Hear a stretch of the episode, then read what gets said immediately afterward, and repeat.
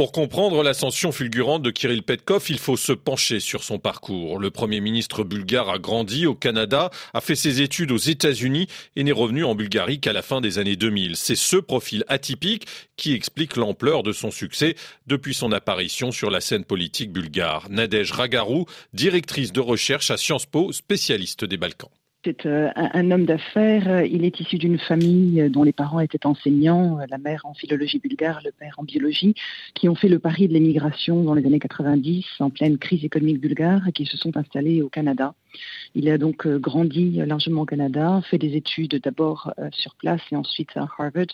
Et donc ce qui fait un profil singulier, euh, ce n'est pas tant le fait qu'il ait fait Harvard, mais la décision de revenir en Bulgarie au moment de l'intégration de la Bulgarie à l'Union européenne en 2007 et de développer une carrière d'entrepreneur avant de se tourner vers un engagement en politique.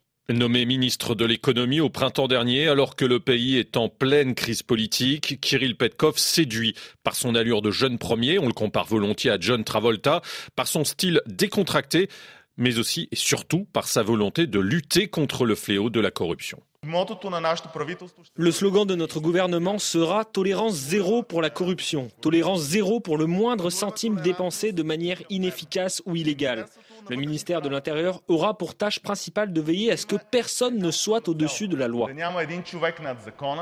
Pour lutter contre la corruption, Kirill Petkov veut imposer une plus grande transparence sur les appels d'offres et l'utilisation des subventions européennes. Il se fonde également sur les premiers succès engrangés lorsqu'il se trouvait à la tête du ministère de l'économie. Romain Lequignou, directeur général d'Eurocréative, centre de réflexion sur l'Europe centrale et orientale le succès de Nous continuons le changement, ou en tout cas des têtes d'affiche de Nous continuons le changement, euh, c'est d'avoir réussi en six mois, ils avaient un gouvernement technocratique de transition pendant six mois, ils ont réussi à, faire sortir, à faire émerger des scandales de corruption. Euh, donc on s'intéresse au système établi de corruption généralisée qui est dans le pays et qui a été mis en place par les, différents partis traditionnels, pas seulement par le GERB, par les différents partis traditionnels en Bulgarie depuis la, la chute du communisme. Donc il y a une volonté de vraiment réformer de l'intérieur ce système et notamment d'essayer de faire en sorte que le peuple bulgare croit à nouveau, ou alors croit tout simplement en son système politique, en ses politiciens, et c'est vraiment le, grand défi auquel doit faire face Petkov et ses alliés. Sur la scène internationale, Kirill Petkov se pose en pro-européen convaincu et veut avancer sur un dossier extrêmement sensible dans son pays,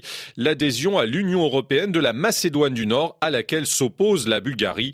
Nadège Ragarou la tactique qu'il a adoptée pour tenter de parvenir à concilier les visions euh, contrastées et de mettre en exergue l'importance de ne pas centrer les pourparlers seulement sur la lecture de l'histoire, mais aussi de proposer une réelle coopération économique, un réel développement d'infrastructures entre les deux pays. Or, les deux pays ont de ce point de vue des intérêts communs, puisque la Macédoine du Nord est un pays qui est territorialement relativement enclavé, que la Bulgarie a besoin pour rayonner à travers l'espace de l'Europe du Sud-Est, euh, d'avoir aussi des, réseaux de circulation qui seraient plus développés. Donc l'espoir est qu'à travers l'élan d'enthousiasme qui a été suscité, il soit possible au fil des mois d'aller vers euh, une levée du veto de la Bulgarie. Kirill Petkov s'est donné six mois pour aboutir dans ce dossier avec en ligne de mire le sommet des Balkans qui sera organisé par la France en juin prochain.